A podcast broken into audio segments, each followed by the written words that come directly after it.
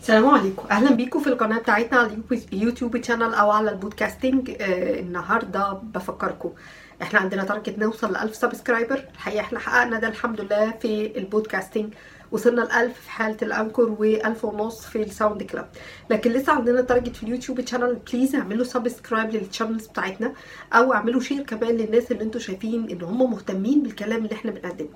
إحنا بنقدم marketing advices لكل الناس ال small medium enterprises وال startups وال entrepreneurs الحقيقة آه، آه، في ترند كده الفترة دي إن ال marketing آه، مكلف جدا وده حقيقي. أنا مع كل الناس إن ال marketing من ال channels اللي بتاخد cost وبتحتاج long term run عشان يبقى في return ما هياش channel سهلة وبسيطة وفي نفس الوقت ال return بتاعها بياخد وقت. تاني حاجة بتأثر كتير قوي بالمتغيرات اللي بتحصل في السوق. ولو أنت مش دارس كويس قوي إيه اللي بيحصل في كل مرحلة من المراحل يعني هتلاقيه اتأثر بمرحلة الكورونا بشكل كبير. بعد كده حصل behavior change عند كتير جدا من ال clients لأنه حصل تغييرات في المستوى الاقتصادي في جدولة آه، الأشخاص لعمليه المصروفات بتاعتهم اتغيرت وبالتالي ده أثر بشكل كبير جدا على آه، بعض المنتجات. طيب لو أنا لسه startup وعندي فكرة كويسة جدا وعايز أدخل السوق لكن في نفس الوقت ما عنديش ال budget بتاعه ال- اللي تدفع كبلك الشركة لل marketing أعمل إيه؟ هي دي النصيحة اللي إحنا بنقدمها لكل ال startups اللي عندهم potential إنهم يدخلوا ال market حتى في الظروف الصعبة اللي إحنا فيها فإحنا بنقول له please ادخل ال market. لازم ت try لأنه هو كده كده أصلا في مرحلة اسمها مرحلة إن أنت بت test المنتج بتاعك شكله إزاي. بس علشان أقول لكم السر بتاع ال marketing إزاي تعمله من غير ما تقلل الفلوس اللي انت بتدفعها لازم تبقى في عندك ثلاث عناصر مهمة جدا جدا جدا.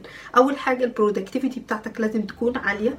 تاني حاجة ال discipline بتاعك لازم يكون قوي جدا وفي الآخر ال focus ثلاث حاجات productivity discipline focus ده مثلث ذهبي لو انت عملته بشكل effective جدا.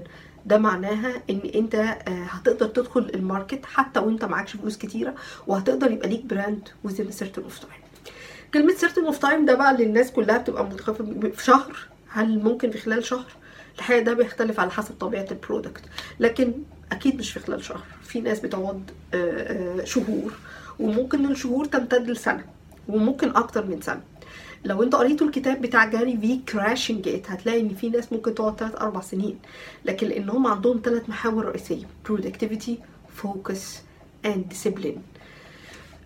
ده بيساعدهم بكتير جدا إن هم يكونوا موجودين. طيب لو أنا زودت ال productivity بشكل كبير قوي ولو أنا كنت بختار content مهم جدا بيساعد ال clients بتوعي انهم يحلوا مشاكلهم ولو أنا كان عندي discipline يعني إيه discipline هنا في الجزء ده؟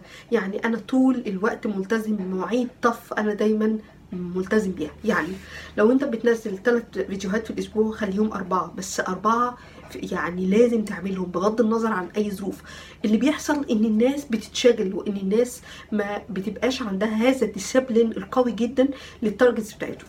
فبيشتغلوا بشكل قوي جدا. تاني حاجة بيلتزم أسبوع وأسبوع التاني بيبتدي النص النص الأسبوع التالت بيبتدي يقع منه.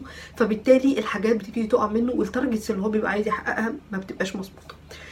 الجزء المهم التاني ال content اللي هو آه، اللي انت بتقدمه. إيه اللي انت هتقدمه للناس؟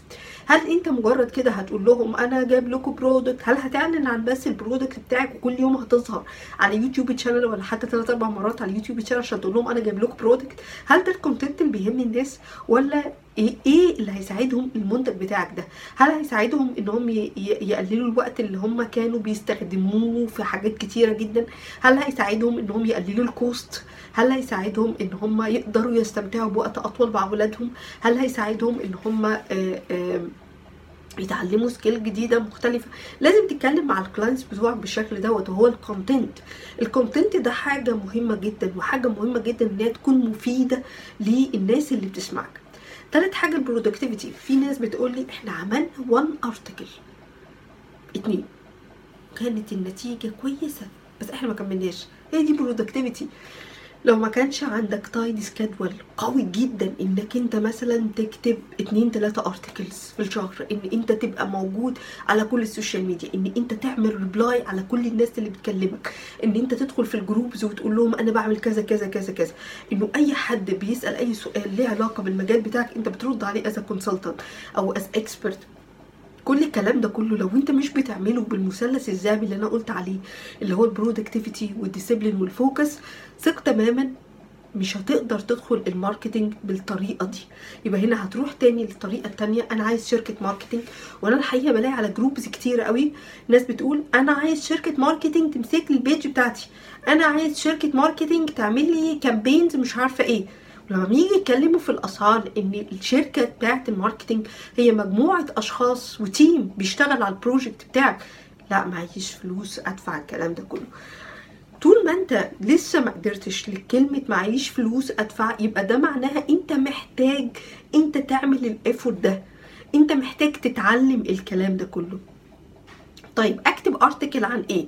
عشان تكتب article ممكن تستخدم حاجة اسمها Google keywords أو تستخدم Google Trend في ال Google Trend لو أنا كتبت كلمة marketing هيطلع لي الترند دلوقتي الناس بتتكلم على إيه في ال marketing فأقدر أبتدي select إيه الكلام اللي الناس بتتكلم عليه وإيه التنافسية في الكلام دوت ومين اللي فيه reach كويس جدا لكن التنافسية بتاعته قليلة وأبتدي أكتب ارتكل أو حتى أحول المحتوى بتاع الارتكل لفيديو أو أحول حتى المحتوى بتاع الارتكل لبودكاستنج